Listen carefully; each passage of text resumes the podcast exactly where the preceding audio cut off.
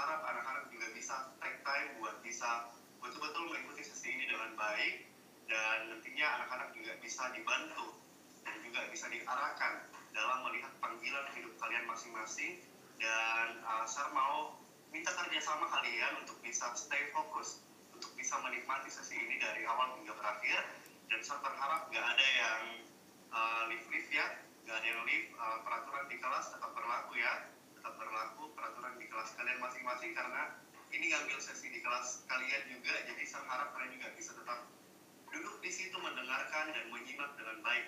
Dan nanti di akhir uh, webinar kita apabila masih ada waktu nanti akan ada sesi Q&A dan uh, mungkin ada sekitar 1 sampai 3 pertanyaan kalau masih cukup waktunya anak-anak boleh tanya di kolom Q&A ya dan nanti di sesi setelah Q&A anak-anak boleh leave dan mengisi uh, form refleksi yang sudah di share ke kalian dan nanti juga saya akan share di uh, kolom Q&A jadi anak-anak tinggal klik aja nanti oke tanpa berlama-lama lagi kita berikan waktu dan fokus kita untuk mendengarkan materi yang akan disampaikan oleh Pak Alex.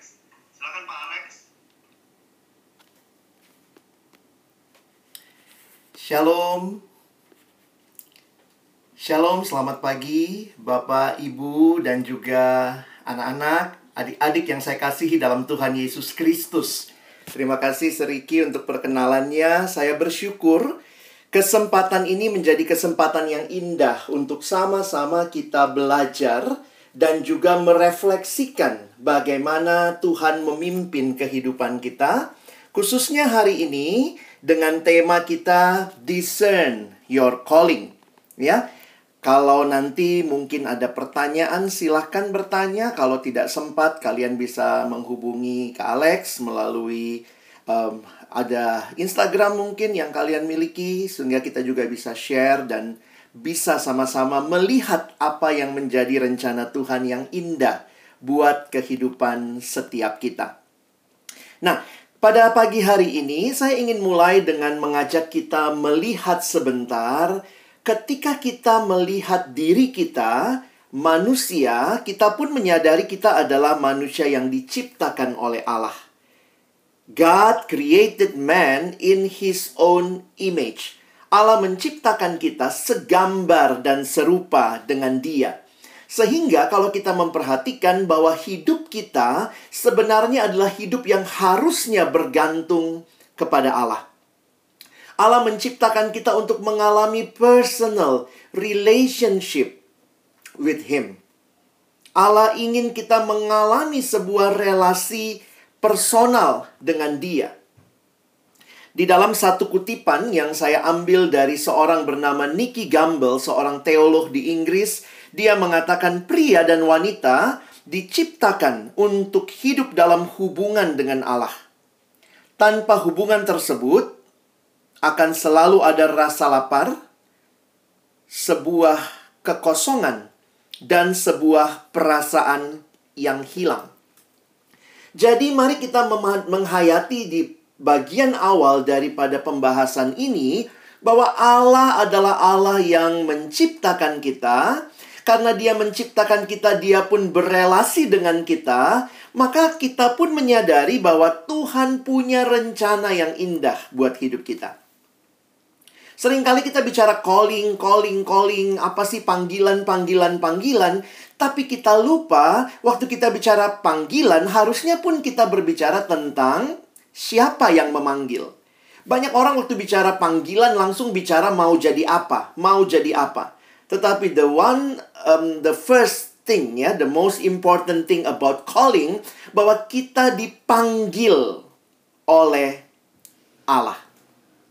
Kalau kita sadar kita ciptaan Allah, Allah menciptakan kita dengan tujuannya yang agung. Maka waktu kita bicara calling bukan sekadar jadi apa, tetapi calling bicara dipanggil oleh siapa. Sehingga teman-teman dan saya harus belajar melihat relasi dengan Tuhan penting untuk memahami panggilan hidup kita. Sebuah kutipan mengatakan calling is not only about doing something but about being called to somebody. Jadi, ini yang saya pikir akan mendasari perenungan kita akan kebenaran firman Tuhan juga yang pagi hari ini saya ambil dalam Mazmur 32 ayat 8 dan 9. Alex bacakan buat kita. Mazmur 32 ayat 8 dan 9. Aku hendak mengajar dan menunjukkan kepadamu jalan yang harus kau tempuh. Aku hendak memberi nasihat, mataku tertuju kepadamu. Janganlah seperti kuda atau bagal yang tidak berakal, yang kegarangannya harus dikendalikan dengan tali les dan kekang. Kalau tidak, ia tidak akan mendekati engkau. Teman-teman yang dikasihi dalam Tuhan Yesus Kristus melihat ayat Mazmur 32 ini, kita bisa merefleksikan sebenarnya bagian ini adalah lanjutan dari bagian awal Mazmur 32 adalah mengalami kebahagiaan ketika Tuhan mengampuni dosa. Ketika Tuhan mengampuni dosa, kita mengalami sukacita dan kebahagiaan dilanjutkan dengan sebuah keyakinan yang Tuhan nyatakan di ayat 8 dan 9. Apa yang kita pelajari? Ayat 8 mengatakan Tuhan sendiri hendak mengajar dan menunjukkan kepada kita jalan yang harus kita tempuh. Seringkali di dalam berbicara tentang kehendak Allah ada dua istilah yang menarik yang biasanya muncul. Yang pertama ada yang menggunakan istilah finding God's will. Yang kedua, ada yang menggunakan istilah knowing God's will. Seringkali ini jadi seperti pertentangan yang tepat mana knowing atau finding. Ya tentu istilah ini bisa dipertukarkan begitu rupa, tetapi kalau melihat ayat yang kita baru saja baca, Kak Alex justru menghayati bahwa Tuhan kita bukanlah Tuhan yang sedang menyembunyikan kehendaknya bagi kita. Tuhan tidak sedang menyembunyikan kehendaknya lalu kita mesti cari, cari, cari gimana supaya kita dapat kehendaknya. Tetapi ayat yang ke-8 tadi mengatakan Tuhan sendiri hendak mengajar dan menunjukkan jalannya. Sehingga saya lebih setuju dengan istilah not finding but knowing God's will. Relasi kita dengan Dia makin menolong kita juga memahami apa yang menjadi rencana Tuhan yang indah bagi hidup kita. Believe in God's will. Perhatikan di dalam ayat 8 tadi ya. Sekali lagi Kak Alex ingatkan, Aku hendak, ini Tuhan sendiri yang berkata ya, aku hendak mengajar dan menunjukkan kepadamu jalan yang harus kau tempuh. Aku hendak memberi nasihat, mataku tertuju kepadamu. Allah kita adalah Allah yang bukan hanya menciptakan kita, tapi dia punya rencana yang indah dalam hidup kita. Dan rencananya bukan sesuatu yang harus kita cari-cari karena dia sedang umpetin dari kita, dia sedang sembunyikan dari kita, tetapi ini adalah sesuatu yang sebenarnya Tuhan mau nyatakan kepada kita. Nah, di mana Allah menyatakan kehendaknya? Ya, tentunya yang paling utama bagi kita sekarang adalah di dalam kebenaran firman-Nya. Dan di dalam firman Tuhan ada hal-hal yang jelas yang Allah telah nyatakan bagi kita di dalam firman-Nya. Kehendak Allah yang dinyatakan dalam firman-Nya. Misalnya, Tuhan mau kita hidup jujur. Tuhan mau kita hidup benar. Tuhan mau kita hidup kudus. Nah, itu kita bisa lihat di sepanjang Alkitab Allah dengan jelas menyatakan kehendaknya. Nah, bagaimana respon kita ketika kita tahu Allah punya kehendak bagi kehidupan kita? Maka ayat yang ke-9 di Mazmur 32 sebenarnya ini memberikan refleksi bagi kita bagaimana seharusnya sikap kita. Teman-teman perhatikan ayat yang ke-9. Janganlah seperti kuda atau bagal yang tidak berakal. Yang kegarangannya harus dikendalikan dengan tali les dan kekang. Kalau tidak, ia tidak akan mendekati engkau. Wah, menarik sekali melihat ayat ini ya. Bahwa ketika Tuhan membimbing kita, Tuhan hendak membimbing kita, maka responnya Tuhan katakan, "Jangan kamu seperti kuda atau bagal yang tidak berakal, yang begitu garang sehingga harus pakai tali les dan kekang. Nah, Kak Alex ingin menyimpulkan dua hal sebagai respon yang penting bagi setiap kita yang mau dibimbing oleh Tuhan. Pertama, gunakan akal budi, ya. Bukan seperti kuda atau bagal yang tidak berakal. Gunakan akal budi kita, akal budi yang Tuhan sendiri berikan. Ada orang-orang soalnya yang bilang begini, wah kalau ikut Tuhan nggak usah pakai otak, nggak usah pakai akal. Loh, maksudnya apa? Ini mau menunjukkan bahwa Tuhan pun membimbing kita melalui pemahaman yang dia tolong makin hari makin kita pahami. Kehendak Tuhan, respon kita adalah gunakan akal kita. Ya, jangan menjadi orang yang over spiritualize kita butuh Tuhan, tetapi bukan jadi over spiritualize. Kadang-kadang ada yang mengatakan begini, saya nggak usah belajar kak, yang penting doa saja. Loh, apakah itu kehendak Tuhan? Tuhan mau engkau berdoa dan juga belajar. Bekerja dan berusaha. Berdoa dan bekerja itu bukan hal yang dipertentangkan. Jadi, bagaimana kita melihat Tuhan membimbing kita? Lihat ayat tadi, jangan seperti kuda atau bagal yang tidak berakal. Dan yang kedua, pentingnya untuk taat. Banyak orang mau Tuhan nyatakan kehendakmu, Tuhan nyatakan kehendakmu. Tapi ketika Tuhan sudah menyatakan kehendaknya, nggak mau taat. Nah, di sinilah saya pikir kita perlu untuk menghayati betapa pentingnya keyakinan Tuhan membimbing dan di sisi lain Tuhan yang membimbing kita itu adalah Tuhan yang mau kita taat yang mau kita menggunakan akal budi kita. Karena itu, teman-teman saya melihat inilah jaminan sebenarnya bimbingan Tuhan. Bahwa Tuhan kita adalah Tuhan yang mau membimbing kita. Jadi teman-teman jangan takut ya. Hari ini Kak Alex ingin kita semua yang mendengar ini kalian meyakini Tuhanku adalah Tuhan yang akan membimbing aku. Dia tidak sedang menyembunyikan kehendaknya. Tuhan kita tuh bukan Tuhan yang harus disogok-sogok. Ayo Tuhan, apa sih kehendakmu? Ayo Tuhan, apa sih kehendakmu? Lalu nanti kayaknya Tuhan udah kasihan. Ini, ini, ini, kehendakku buat kamu. Tapi dia Allah yang mau membimbing kita.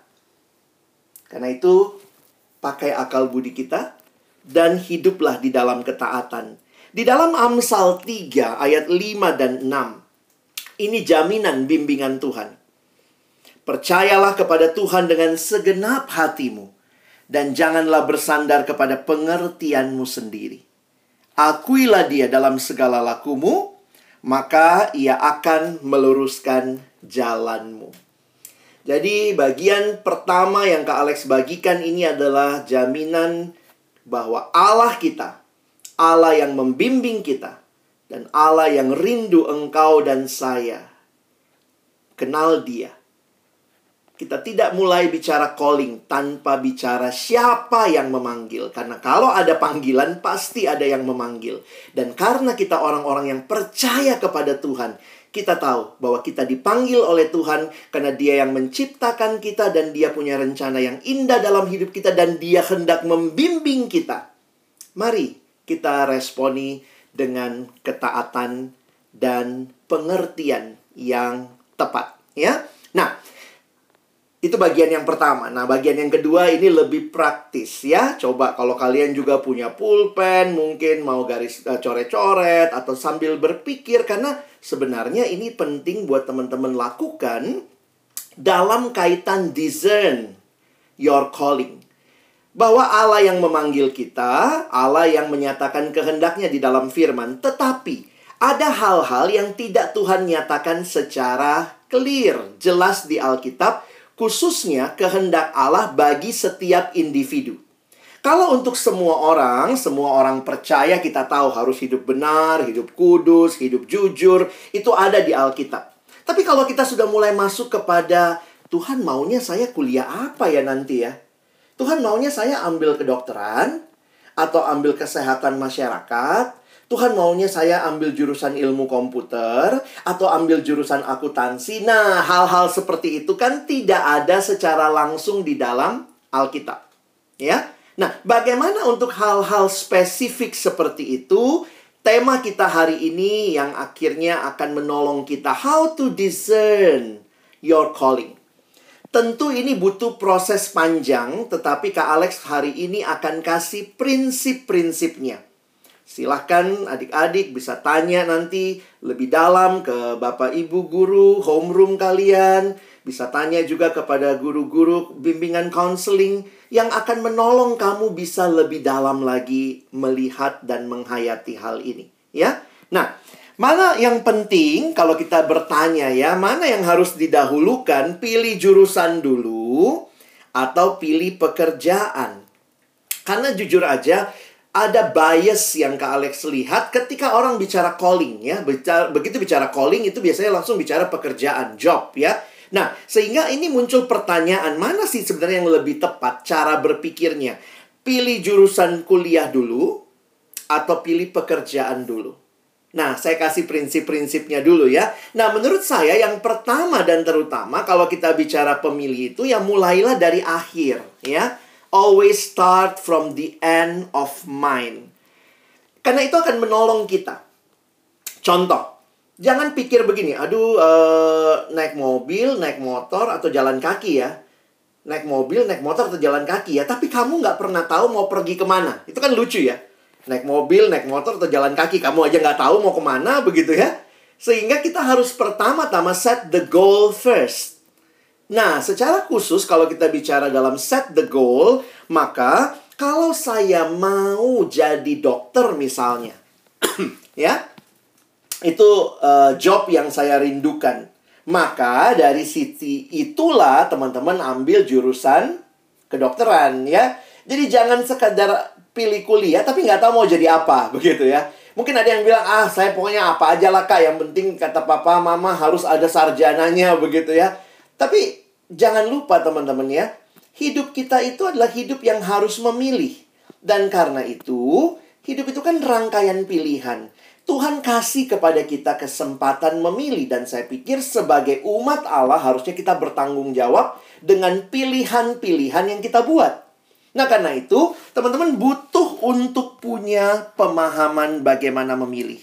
Always start from the end of mind. Bagaimana kalau saya belum terlalu jelas, Kak? Saya mau jadi apa? Nah, itulah pentingnya kita dalam kesempatan edu fair seperti ini kita explore. Kesempatan nanti kalian juga boleh melihat berbagai jurusan yang ada. Itu menolong kamu bisa mengenal lebih jauh. Karena seperti pepatah bilang tak kenal maka tak sayang ya. Jadi kalau kita mau lebih jauh kenal ya uh, lebih sayang ya mesti tahu ya, mesti kenal. Jadi informasi dalam hal ini penting ya. Nah, sekarang saya mau sedikit bahas tentang bias yang sering kali terjadi bahwa orang suka berpikir calling itu adalah job. Calling equal job. Nah, Kak Alex harus katakan dalam pemahaman dan pergumulan saya membimbing orang dan melihat bagaimana Tuhan membimbing, bagi saya calling itu tidak identik dengan job. Saya ulangi, calling tidak identik dengan job. Karena kalau menurut saya cakupan calling itu lebih luas daripada sekedar job. Jadi kalau kita pakai bahasa matematika, calling itu himpunan semestanya, ya. Job itu hanya salah satu bagian di dalamnya. Saya ulangi ya. Calling itu kayak himpunan semestanya Dan job atau pekerjaan atau karir itu hanya salah satu bagian di dalamnya. Kenapa Kak Alex katakan seperti itu? Karena misalnya begini. Salah satu calling Tuhan bagi kita adalah menikah misalnya. Emang ada job apa yang kerjanya menikah? Nggak ada kan ya? Jadi berarti tidak semua calling itu dipenuhi, digenapi di dalam job. Saya ulangi ya.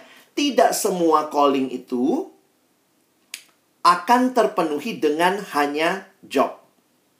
Karena itu coba lihat.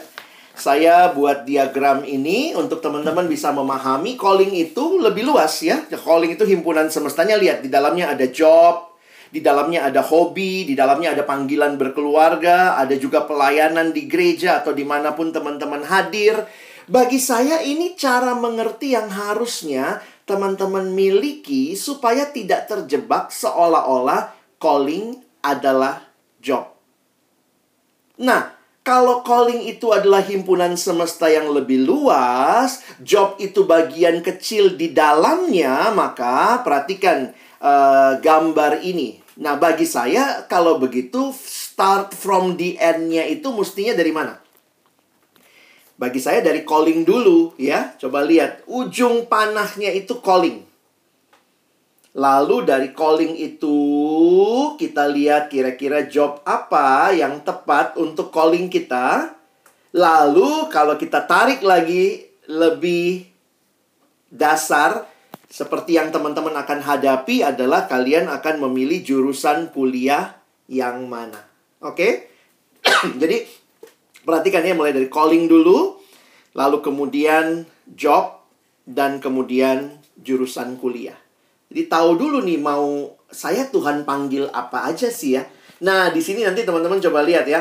Nah, Kak Alex minta sekarang coba kita sama-sama mulai berpikir tentang calling. Bagaimana sebenarnya mendivine calling itu? Bagaimana sebenarnya mendiscern calling itu? Kalau Tuhan yang ciptakan kita, Tuhan yang punya rencana dalam hidup kita, dan tidak ada hal yang kebetulan dalam hidup ini, maka saya melihat sebenarnya Tuhan memberikan kepada kita petunjuk untuk bisa memahami apa saja yang menjadi calling kita. Nah, coba kalian lihat ya. Karena itu Kak Alex tulis panggilan pribadi personal calling atau personal vocation. Teman-teman bisa melihatnya atau bisa mendiscernnya dengan coba merefleksikan tiga call ini. Ya, Pertama yang disebut sebagai providential call. Yang kedua, talent call. Dan yang ketiga, heart call. Jadi gimana caranya Kak mengetahui Tuhan apa apa aja sih calling saya? Ayo coba kita sama-sama discern ya. Kita sama-sama coba mendaftarkan. Nah, ini sambil kita Kak Alex sampaikan sambil kalian refleksikan ya. Coba mulai daftarkan. Kalau ada pulpen di sampingmu, coba mulai tulis begitu ya. Nanti juga kalian bisa share sama temanmu. Ini loh yang aku temukan calling Tuhan buat aku. Ya. Nah, saya mulai yang pertama. Prinsip providential call. Apa sih prinsip providential call ini? Itu adalah discerning the, the, the providential hand of God in our lives, our birth, our family, our education, our personality, our opportunities is part of discovering our personal vocation. Jadi, teman-teman, ada hal-hal providensia itu artinya pemeliharaan Allah, pimpinan Allah, pemeliharaan Allah. Jadi yang pertama, coba lihat pemeliharaan Allah dalam hidupmu. Nah, ini kalian bisa refleksikan. Coba lihat kamu lahir di keluarga yang seperti apa. Bisa jadi di situ juga cara Tuhan memberikan kepada kita calling kita, memberitahu kepada kita calling kita ya. Tentu makanya perhatikan bukan cuma satu aja, bukan cuma providential call, nanti kita akan masuk juga talent call dan juga heart call. Saya bertemu seorang anak dalam satu retret kami ngobrol dan dia bilang kayaknya saya lanjutkan usaha keluarga kak. Kamu tahu dari mana? Karena saya kok nggak kebetulan ya, papa saya pengusaha, mama saya juga sebenarnya punya usaha begitu ya. Mama juga bantu papa, tapi mama juga ada usahanya sendiri. Jadi sebenarnya kadang-kadang kalau kita lihat ya, ih apa sih panggilan saya ya Tuhan? Tuhan maunya saya jadi jadi pegawai kerja sama orang atau mulai usaha sendiri itu salah satunya juga bisa jadi walaupun nggak selamanya ya bisa jadi memang Tuhan sudah taruhkan lihat loh keluargamu ya lalu lihat misalnya uh, your family your education ada anak dengan sederhana dia mengatakan saya akan ambil dunia hukum kak kenapa karena memang saya dari dulu tertarik hukum lalu kemudian dia juga kuliahnya hukum jadi sebenarnya secara sederhana, lihat bagaimana Tuhan memimpinmu sejauh ini. Look back at your family, at your education. Misalnya pelajaran apa ya yang kamu dari dulu suka. Itu kan juga satu, satu petunjuk ya. Apa aja sih yang kayaknya Tuhan gak kebetulan ya waktu itu saya dapat uh, saya sempat ikut pelajaran ini. Tidak kebetulan saya pernah nonton drama Korea tentang hukum misalnya gitu ya. Gak, gak kebetulan. Nah maksud saya begini, coba discern, coba lihat. Bagaimana Tuhan membimbing kamu, you're brought up. Di situ juga Tuhan memberikan kesempatan-kesempatan. Ada seorang teman dulu pernah dapat summer course. Jadi dia pernah dapat summer course dikirim ke uh, salah satu negara di negara bagian di Amerika. Dan waktu dia pulang dia bilang kak pasti nggak kebetulan ya saya pernah ikut summer course itu. So saya tanya apa yang kamu temukan? Dia bilang saya kayak ngerasa Tuhan kok panggil saya untuk melayani dalam bidang LSM Maksudnya waktu itu dia mau kerja di NGO, non-governmental organization. Saya bilang, dari mana kamu alami itu? Waktu saya di Amerika, saya sempat berkunjung. Jadi mereka tuh summer course-nya berkunjung salah satunya kepada... Uh, salah satu kepada bagian um, apa ya organisasi buruh non-governmental organization organisasi buruh yang membuat atau mem, apa melindungi hak-hak buruh jadi dia bilang, saya waktu merefleksikan nggak kebetulan dong kak ya. Saya pernah ada di situasi seperti itu. Ya, yeah, that's part of God's providential call. Lihat lagi hidupmu. Nah makanya ini butuh waktu ya. Coba uh, discern ya. Apa saja yang Tuhan nyatakan dari background keluargamu, pendidikanmu, mungkin juga dari pengalaman-pengalaman yang Tuhan izinkan kepadamu. Lihatlah pimpinan dan pemeliharaan Tuhan atas kehidupanmu sejauh ini. Itu yang pertama. Tapi harus ada yang kedua juga. Karena yang pertama yang bisa jadi papa pengusaha, mama pengusaha, tapi kamu terpanggilnya jadi hamba Tuhan. Ya, bisa juga kan?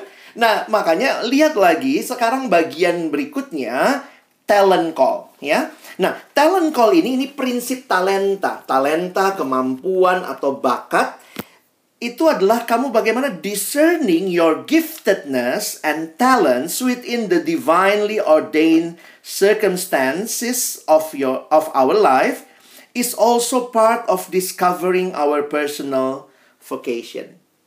Coba lihat hal-hal apa yang kamu baik di situ. Dan itu juga mungkin kamu dapat endorsement, encouragement, dapat compliment dari orang lain. You are good at singing you are good at doing um, apa great project. You are do, doing good behind the scene. Ya ada orang yang memang ter, bagus banget untuk ngatur di belakang panggung. Kalau depan panggung dia mah gemeteran. Tapi ada orang yang depan panggung luar biasa. Ada hal-hal yang kamu bagus dalam bidang itu. Nah bisa lihat juga studimu seperti apa. Ya coba lihat your study Coba lihat bagaimana Tuhan selama ini membimbing kamu. Tuhan kasih talenta-talenta. Ada orang yang sangat baik bekerja dengan orang lain. Jadi dia relational, relational, um, relationshipnya baik. Tapi ada orang yang sangat bagus kerja dengan angka. Senang matematika, senang dengan angka. Ya mungkin bagian kamu accountant begitu ya. Itu itu bagian-bagian yang kalau kita perhatikan Tuhan berikan buat kita. Look at your talent yang Tuhan sudah berikan. Hal-hal apa saja yang kamu punya kemampuan baik di dalamnya. Nah mungkin beberapa orang bilang, Kak, tapi saya nggak sebaik dia. Do not compare yourself to others. Jangan bandingkan diri dulu dengan yang lain. Tapi paling tidak, waktu kamu menyadari dirimu, discover yourself, apa sih yang sebenarnya Tuhan sedang sedang berikan kepada kamu? Karena apa? Tidak semua orang pasti Tuhan kasih yang sama. Jadi, salah satu cara discern your calling adalah look at your talent. Oke? Okay? Yang ketiga, bukan hanya providential call, talent call, but also heart call.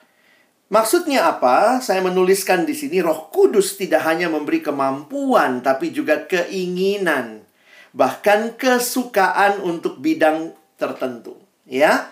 Jadi, kalau teman-teman perhatikan, it is entirely ordinary for God to create a desire in our hearts to do the very thing needed, whether in the church or in the world. Jadi, saya melihat ini juga cara Tuhan ya. Apa sih yang kamu pengen?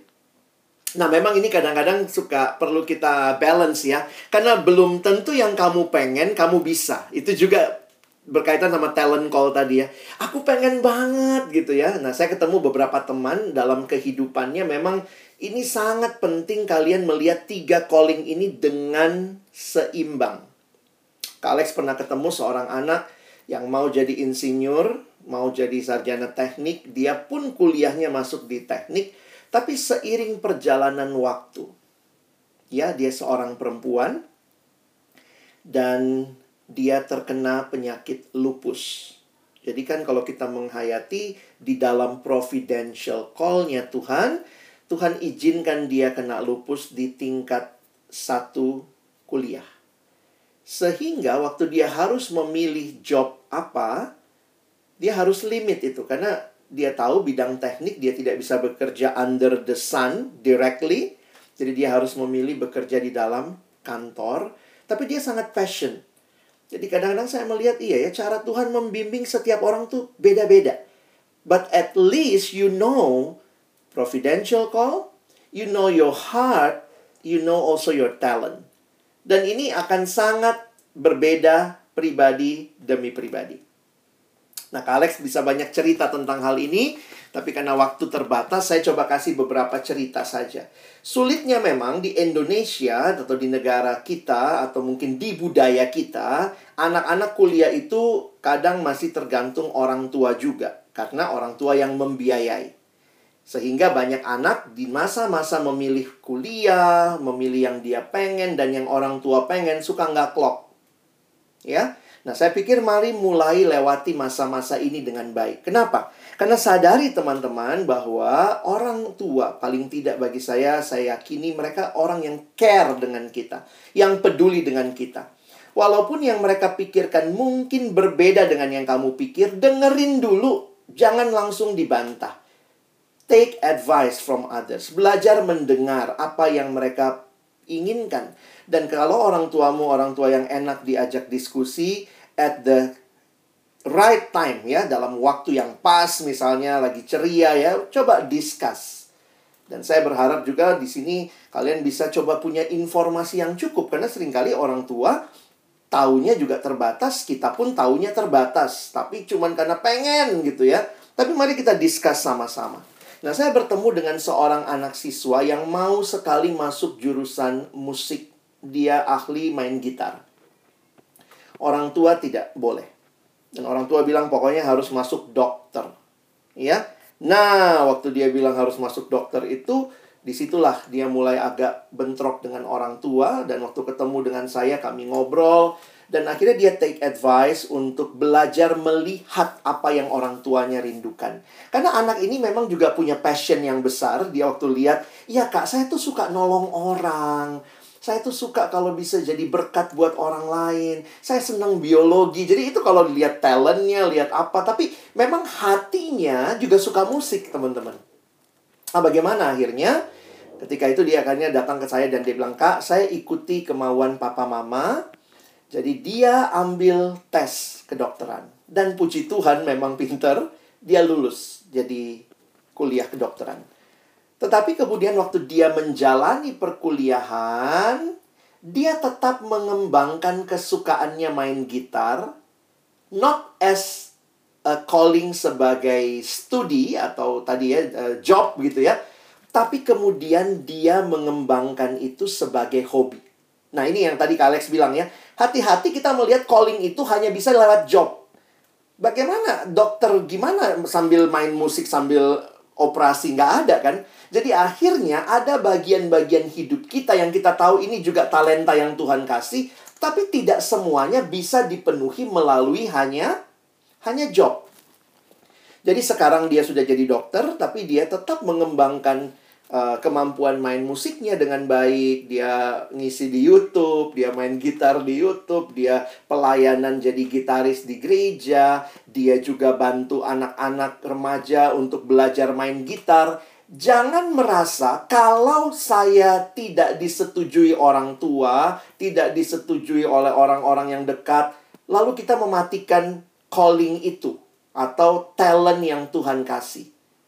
Jadi akhirnya saya berkata kepada dia, iya, kamu menjadi dokter karena juga passionmu ada untuk nolong orang lain, tapi pada saat yang sama kamu bisa kembangkan kemampuan musikmu dengan melayani, dengan jadi berkat buat orang lain, dengan mengajari orang lain. Nah, jadi teman-teman lihat ya, Jangan sempit berpikirnya bahwa pokoknya cuma ini kerjaan saya. Tapi bagaimana dengan passion-passion yang lain? Makanya kalian call, lihat dulu, gali dulu callingmu.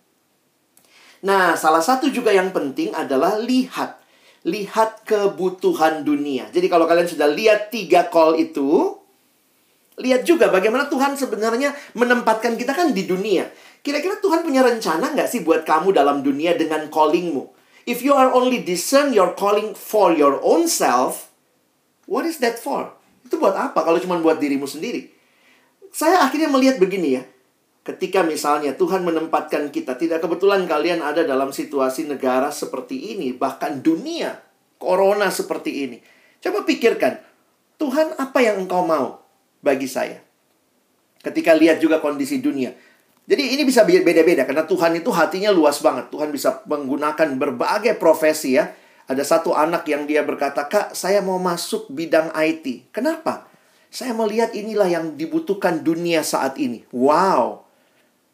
Dan menarik sekali dia tidak hanya berpikir masalah uangnya ya karena ada juga orang yang saya mau masuk ini Kak. Kenapa? Wah, uangnya banyak.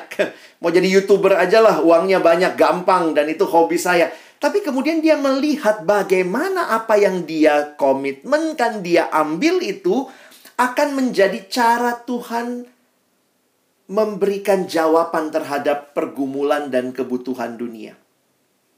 Tidak sedikit orang yang jadi dokter sekarang atau mau kuliah kedokteran karena melihat kondisi COVID ini. Jadi ada kadang-kadang Tuhan juga bukakan mata kita melihat ladang calling kita. Lihat dunia lihat Indonesia. Jadi ini tiga prinsip uh, atau empat prinsip kalau kita tiga prinsip umum ya yang Kak Alex harus katakan. Pertama, kenal Allah, know your God. Lalu yang kedua, know yourself, kenali diri dan juga buka mata lihat kondisi dunia di sekitarnya. Mari rangkai, mari bingkai hidupmu, mari bingkai cita-citamu, mari bingkai callingmu dengan kerinduan Allah juga untuk dunia ini dan secara khusus untuk Indonesia. Nah, jadi teman-teman coba ya, jadi kalian daftarin gitu ya. Your heart call, your talent call, your presidential call, lihat kebutuhan dunia, terus lihat apa saja yang muncul. What is your calling? Ya, nah coba bisa di list itu satu, dua, tiga, empat. Nah itu kan prosesnya kalian butuh latihan ya, coba buat begitu. Lalu kemudian sesudah itu coba cari, ya Nah, balik lagi ke diagram itu. Lihat, himpunan semestanya calling. Lihat bagaimana calling yang kamu sudah list tadi, job apa yang paling memenuhi untuk hal itu. Nah, ini yang kadang-kadang Kak Alex harus katakan ya, seperti cerita anak tadi. Gimana jadi dokter sambil musik? Nggak ada tuh jurusan dokter musik ya. Harus pilih ya, ya dia akhirnya memilih jadi dokter. Musiknya dia pakai sebagai hobi. Nggak semuanya harus dikembangkan dalam job. Jadi jangan jangan tertutup pemikiran teman-teman hanya melihat calling equal job. Nah, karena saya tuliskan ini prinsip yang saya perhatikan waktu membimbing orang, tidak ada satu job pun yang bisa menampung seluruh calling kita. Saya meyakini itu Tuhan kasih kita calling lumayan banyak loh ya. Baik dari kemampuan, dari kondisi, dari apa yang ada di hati. Jadi seorang teman juga waktu dia bergumul, dia menemukan akhirnya ada yang dia kembangkan lewat pelayanan, ada yang dia kembangkan lewat hobi, ada yang dikembangkan memang dalam pekerjaan. Ya. Jadi carilah job. Nah, ini kalau kita mau bicara prinsipnya, carilah job yang paling maksimal menolongmu untuk memaksimalkan callingmu. Nah, tentu memang sekali lagi tidak ada job yang menampung seluruh callingmu, tetapi paling tidak carilah job yang paling maksimal untuk menolong kamu memaksimalkan callingmu. Nah, di sisi yang lain terbukalah juga untuk terlibat dalam pelayanan ya, seperti yang Kak Alex bilang tadi. Kalau kamu sudah kerja, jangan cuma kerja. Siapa tahu ada calling lain yang Tuhan mau kamu penuhi lewat pelayanan. Seorang teman dia banking, banker. Tapi dia sadar betul Tuhan kasih suara yang bagus. Di gereja dia jadi song leader. Kan nggak mungkin di bank sambil melayani nasabah sambil nyanyi-nyanyi. Bukan begitu kan? Jadi ada bagian-bagian hidup yang tidak hanya dikembangkan melalui job. Ya. Terbukalah. Nah, bagaimana kita melihat ini? Saya melihat yang pertama pentingnya tetap punya pedoman, yaitu firman Tuhan ya. Jadi ini prinsip-prinsip yang Kalex ingatkan. Ingatlah firman Tuhan itu harus jadi pedoman buat hidup kita. Jadi teman-teman, sesudah kamu sadar pun itu callingmu, terus minta Tuhan bimbing. Terus minta Tuhan pimpin. Dan firmannya itu dikatakan pelita bagi kakiku, terang bagi jalanku. Saya membayangkan kita hidup dalam dunia yang gelap. Dan firman Tuhan itu pelita untuk kaki kita supaya tidak terantuk. Mari miliki relasi dalam dalam doa ya. Karena doa itu memurnikan dan menguatkan motivasi kita. Doa juga menajamkan visi dari Allah. Selanjutnya, ya ini gak kalah penting. Tentu dari Tuhan adalah firmannya, tapi jangan lupa Tuhan juga kasih kepada kita komunitas. Ya, peran komunitas memang bersifat masukan, bukan keputusan. Ada kalimat di Amsal yang saya senang mengatakan rancangan terlaksana kalau banyak pertimbangan. Jadi kalian masih muda, coba mm, apa? terima banyak informasi, banyak masukan ya. Karena itu bisa menolong kita untuk lebih objektif dan realistis. Jangan-jangan memang kita sangat pengen itu cuma karena pengen doang. Tapi orang tua mungkin kasih tahu ya. Saya pikir saya ketemu seorang teman dengan kondisi keluarga waktu itu papanya bangkrut. Mengalami kemunduran ekonomi dan dia pingin sekali jadi dokter. Dan papanya bilang, nak kalau dokter, nah ini providential call ya, dia bicara sama papanya, papanya bilang, kalau dokter harus bayar segitu, papa nggak sanggup. Kondisi sekarang kita nggak sanggup. Dalam pergumulan dia, akhirnya dia bilang, e, saya ikut yang papa mau. Jadi dia berpikir akhirnya apa yang dia bisa ambil. Akhirnya dia mengambil kesehatan masyarakat. Dia melihat passion dia untuk membantu orang lain sebagai dokter ketika ternyata biaya secara khusus tidak cukup dari keluarga, maka dia membanting setir kepada kesehatan masyarakat dengan membangun masyarakat yang sehat, menolong masyarakat dengan cara yang lain yang berbeda dengan dokter. Jadi akhirnya kita bisa lebih objektif karena dia sadar betul gitu ya. Memang nggak mudah dunia usaha sekarang bagaimana untuk cari duit dan seterusnya. Jadi anak itu jadi lebih objektif melihat realita. Jadi bukan cuma pengen pengen pengen. Ada juga ke Alex ketemu yang pengen pengen pengen. Akhirnya apa? Orang tua bilang nggak sanggup biayai. Dia cari beasiswa. Jadi akhirnya dia dapat beasiswa. Jadi cara Tuhan membimbing setiap orang tuh beda-beda. Tapi terima masukan ya Komunitas berperan di situ. Komunitas bisa menolong kita melihat hal-hal yang belum kita sadari. Oke? Okay? Bisa juga komunitas ini jadi meneguhkan apa yang sudah kita sadari. Ya, jadi bisa satu sisi memberi kita masukan terhadap yang kita belum lihat, tapi juga bisa meneguhkan. Nah, di sinilah contohnya masukan dari orang tua, dari guru, dari teman, bahkan juga tes psikologi minat bakat. Alex pikir, coba alami semua ini supaya kalian cukup informasi supaya nanti memutuskannya dengan baik. Oke, jadi saya berharap materi ini menolong teman-teman. Kak Alex tutup dengan satu ayat firman Tuhan, 1 Korintus 10 ayat 31. Aku menjawab, ini kata Paulus, jika engkau makan atau jika engkau minum atau jika engkau melakukan sesuatu yang lain, lakukanlah semuanya itu untuk kemuliaan Allah. Kadang Kak Alex mikir gini ya, receh banget sih ya kata anak sekarang. Makan aja untuk kemuliaan Allah. Minum aja untuk kemuliaan Allah. Kalau begitu merencanakan masa depan. Mau jadi apa ke depan? Mau kuliah apa? Mau jadi apa? Biarlah teman-teman membingkai itu semua juga untuk kemuliaan Allah. Tiga hal ini saya tinggalkan buat kita. Rangkailah bingkailah masa depanmu yang memuliakan Allah menjadi berkat bagi sesama. Dan biarlah itu bukan hanya bernilai sementara, tetapi di dalam Tuhan yang kamu pilih itu bernilai kekal. Tuhan menolong teman-teman, adik-adikku, akhirnya juga boleh hidup dalam rencana Tuhan. Amin. Saya mohon maaf, saya tidak bisa dengar suara Pak Riki sebenarnya.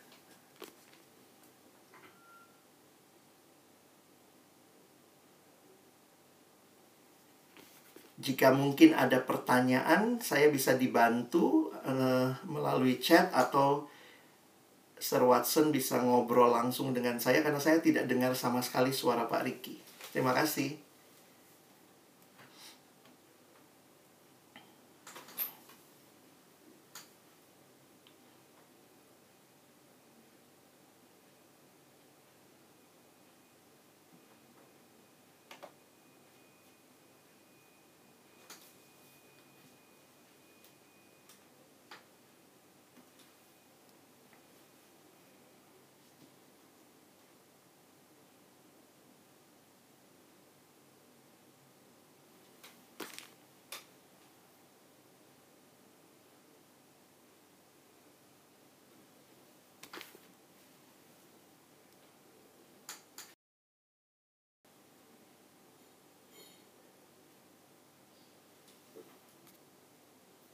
Bertanya kepada beberapa teman saya dan katanya itu egois. Apakah demikian kak? Mohon dijawab Tuhan berkati saya dari SDH Kupang. Ya, terima kasih buat adik dari SDH Kupang. Ya, kita dalam proses ya. Saya harus katakan teman-teman pun sedang berproses. Karena itu, saya sangat berharap kalian bisa banyak kesempatan berkonsultasi, coba dengar masukan, coba juga tanya sama Bapak Ibu guru homeroom kalian yang mungkin kenal kalian lebih dalam. Lihat juga orang tua. Jadi maksudnya gini, um, apa yang kamu pingin itu nggak apa-apa banyak. Kalau saya melihatnya begitu ya.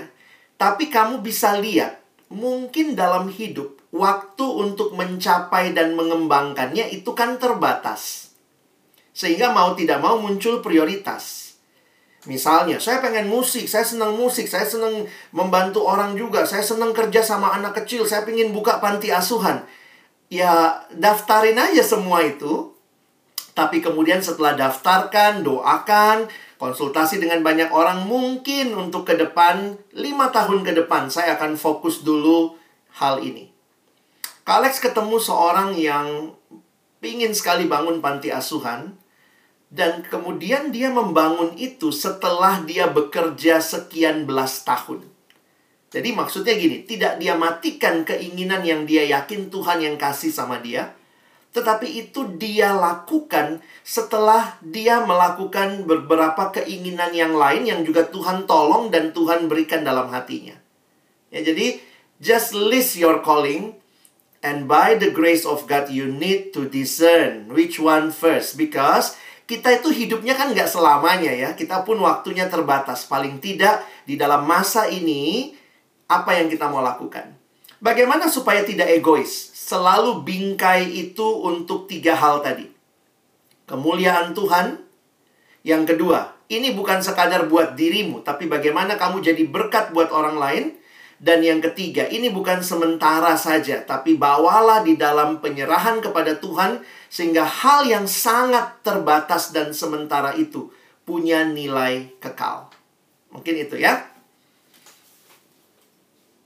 Silakan, Pak.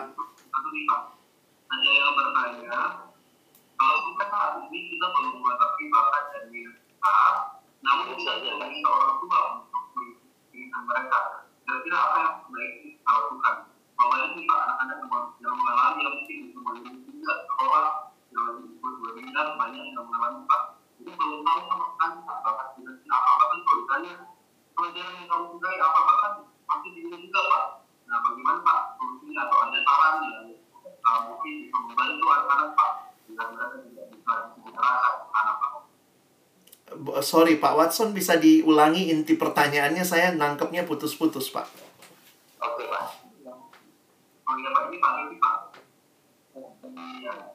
iya pertanyaannya jadi Pak.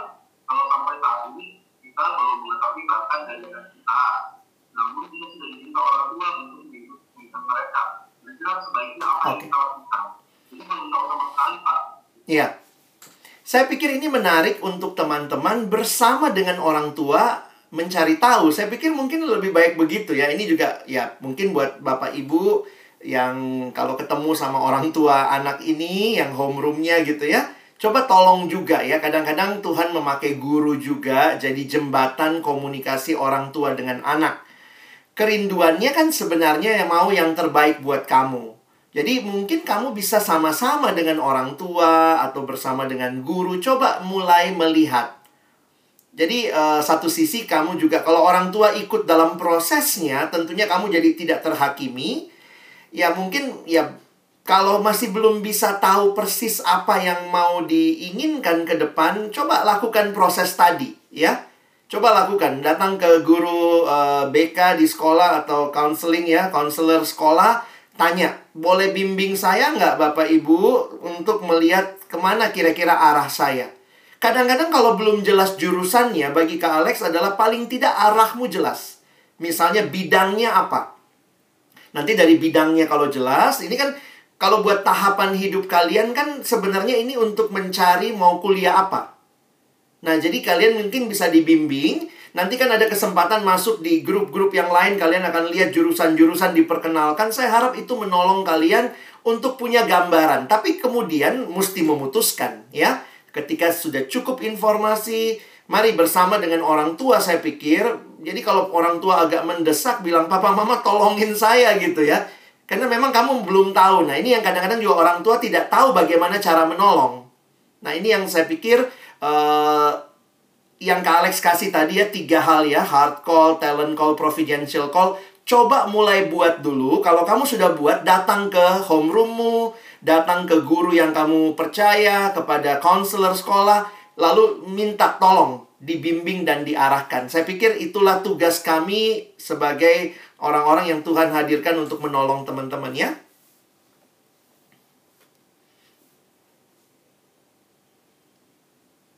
berdoa di dalam nama Tuhan Yesus. Amin. Kami rindu apa yang kami terima pagi ini makin menolong kami melihat bimbingan Tuhan dalam hidup kami.